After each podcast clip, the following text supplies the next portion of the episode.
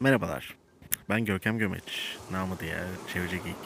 Bugün günlerden salı, tarih 18 Ağustos 2020. Yılın 34. haftasındayız. Umarım bu hafta sizin için harika bir hafta olur. Bu hafta podcast'ı İstanbul'dan değil, Bozcaada'dan kaydediyorum. Bu yüzden arka plana adanın harika ama soğuk denizinin seslerini eklemek istedim.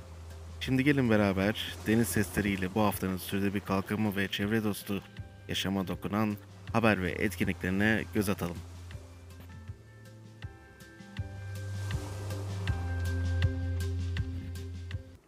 Yaz aylarında çok da farkında olmasak da yıl boyunca hava kalitemiz oldukça değişmekte ve maalesef bazı bölgelerde hava kirliliği ise kronik bir sorun haline gelmiş durumda. Hava kirliliği ve sağlığı etkileri konusunda halkı bilinçlendirmek için çalışan Temiz Hava Hakkı platformu Kara Rapor 2020 hava kirliliği ve sağlık etkileri çalışmasını yayınladı. Türkiye'nin 4 yıllık hava kirliliğine odaklanan raporda bu kirlilikten kaynaklanan ve bundan önlenebilir can kayıpları verileri de ele alınmış. Raporda 37'de yaşayan 18 milyon kişiye ait hava kalitesinin verilerinin yetersiz olduğuna dikkat çekilmiş. Buna ek olarak her 5 ilden birinde hava kirliliğinin sağlık etkileri yetersiz veri nedeniyle hesaplanamamış. Toplam 2 milyon 196 bin kişinin yaşadığı Eskişehir, Muş, Uşak ve Şırnak illerinde hava kirliliği seviyesi 3 yıldır bilinmiyor. Ayrıca kanserojen olan ince partikül madde PM2.5 ölçümü yılın %90 ve üzeri gününde yapılmadığı için 60 ilde de yeterli veri bulunmuyor. Platformun Halk Sağlığı Uzmanları Derneği temsilcisi Profesör Doktor Çiğdem Çağlayan, acil olarak hem PM10 istasyonlarındaki ölçüm yapılan gün sayısı açısından veri kalitesinin iyileştirilmesi hem de PM2.5 ölçümü yapılan istasyon sayısının artırılması ve mevzuatta PM2.5 için uluslararası sınır değer belirlenmesi için çalışmalar gerektiğini altını çizdi. Elde olan veriler ise hava kirliliği konusunda çok da iyi bir resim çizmiyor. Verilere göre 2019 yılında Türkiye'de hava kirliliği 51 ilin %98'inde Dünya Sağlık Örgütü'nün sınır değerlerinin üzerinde gerçekleşti. Bazı illerimizde 2016'dan beri hava kirliliği Dünya Sağlık Örgütü'nün yıllık sınır değerlerinin 4 veya 6 katına kadar çıkıyor. Uzmanlar 2019 yılında hayatını kaybedenlerin %8'ini hava kirliliğine bağlıyor. Yani geçtiğimiz yıl 31 binden fazla kişi hayatını hava kirliliği yüzünden kaybetti. 2017 yılından beridir her yıl hava kirliliği trafik kazalarından 6 katından fazla ölüme sebep oluyor. İstanbul, Türkiye'de hava kirliliğine bağlı ölüm sayısının en yüksek olduğu il. İstanbul'u, İzmir ve Manisa izliyor. Bununla beraber 2019 yılının en kirli havasına sahip Iğdır ilinde son 3 yıldır sürekli yüksek olan hava kirliliğine bağlı ölüm yüzdesi ilde yaşanan toplum ölümlerinin %33,5'ini oluşturarak rekor seviyeye çıkmış durumda. Son 4 yıl boyunca düzenli olarak aşırı kirli hava soluyan Iğdır, Düzce, Manisa, Bursa, Kahramanmaraş ve Afyon'da ise hava kirliliği çözülemeyen kronik bir sorun haline gelmiş. Türkiye'de yalnızca Ardahan, Tunceli, Rize, Artvin, Bitlis'te hava kirliliği 3 yıl üst üste en düşük seviyede ölçüldü. Yine de bu illerdeki hava kalitesi seviyelerinin bazıları Dünya Sağlık Örgütü'nün önerdiği kılavuz değerlerinin üzerinde. Kirliliğin ana sorunu ise kömürlü termik santraller başta olmak üzere sanayi tesisleri ve evsel ısınma amaçlı kömür kullanımı olarak belirtiliyor. Hava kirliliğinin yoğun olduğu yerlerde planlanan kömür santralleri ise gelecek için büyük problemler oluşturabilir.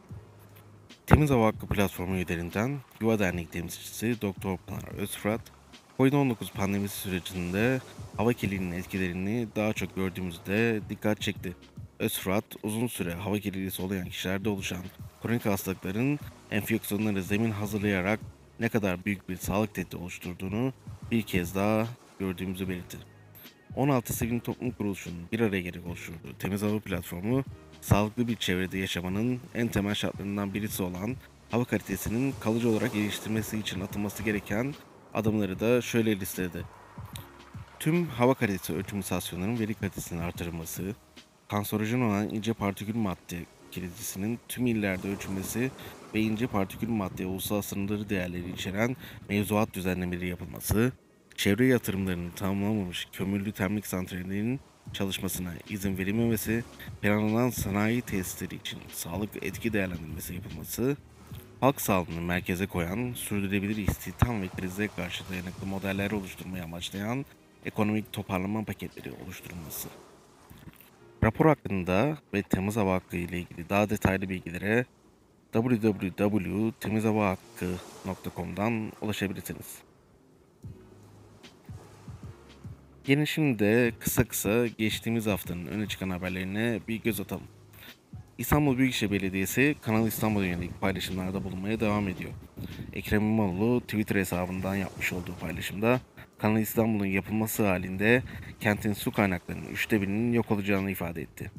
Ya kanal ya İstanbul, ya kanal ya tarım, ya kanal ya su sloganıyla paylaşılan bu içerikler tarım alanlarını, su kaynaklarını ve bölgede bulunan küçük köylerin yap- yapılması planlanan kanal ile çok büyük zararlar göreceğine dikkat çekiyor. Kaliforniya ve Nevada eyaletlerinde yer alan Death Valley Ulusal Parkı'nda dün termometreler 54,4 santigrat derece gösterdi. Eğer bu rakam onaylanırsa bu durum yüzyıldan uzun bir süredir dünyada kaydedilen en yüksek sıcaklık olarak tarihe geçecek.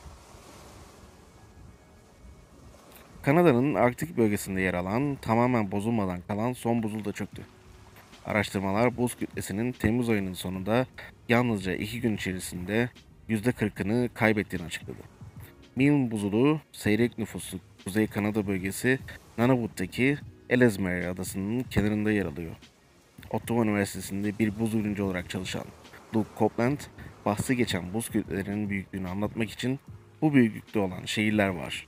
Bunlar büyük buz parçaları ifadesini kullandı.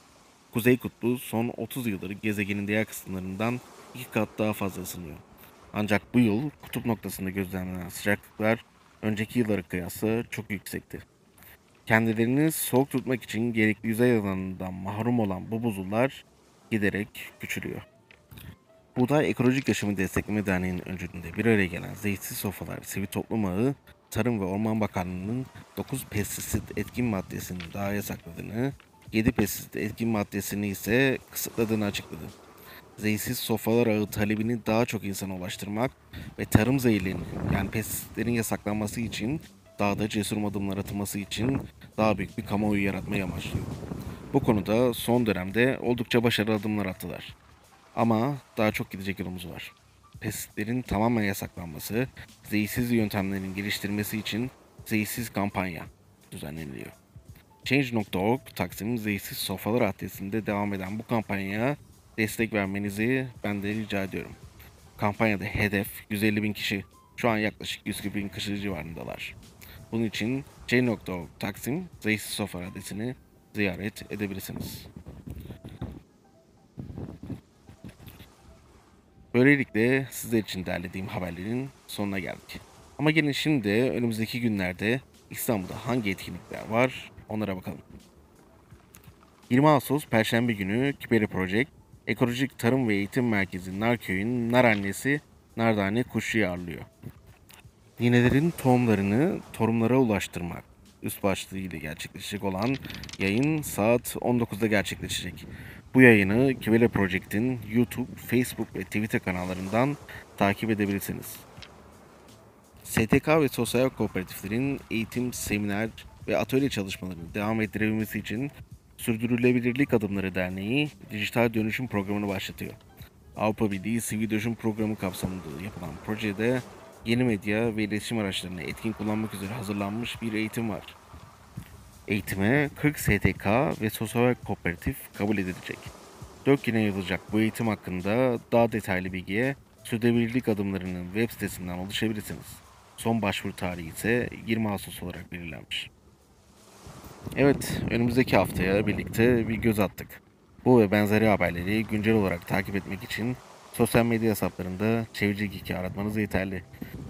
Kendinize ve çevrenize çok iyi bakın. Biraz rüzgarlı, bolca güneşli ama denizi çok güzel. Bozcaada'dan herkese sevgiler.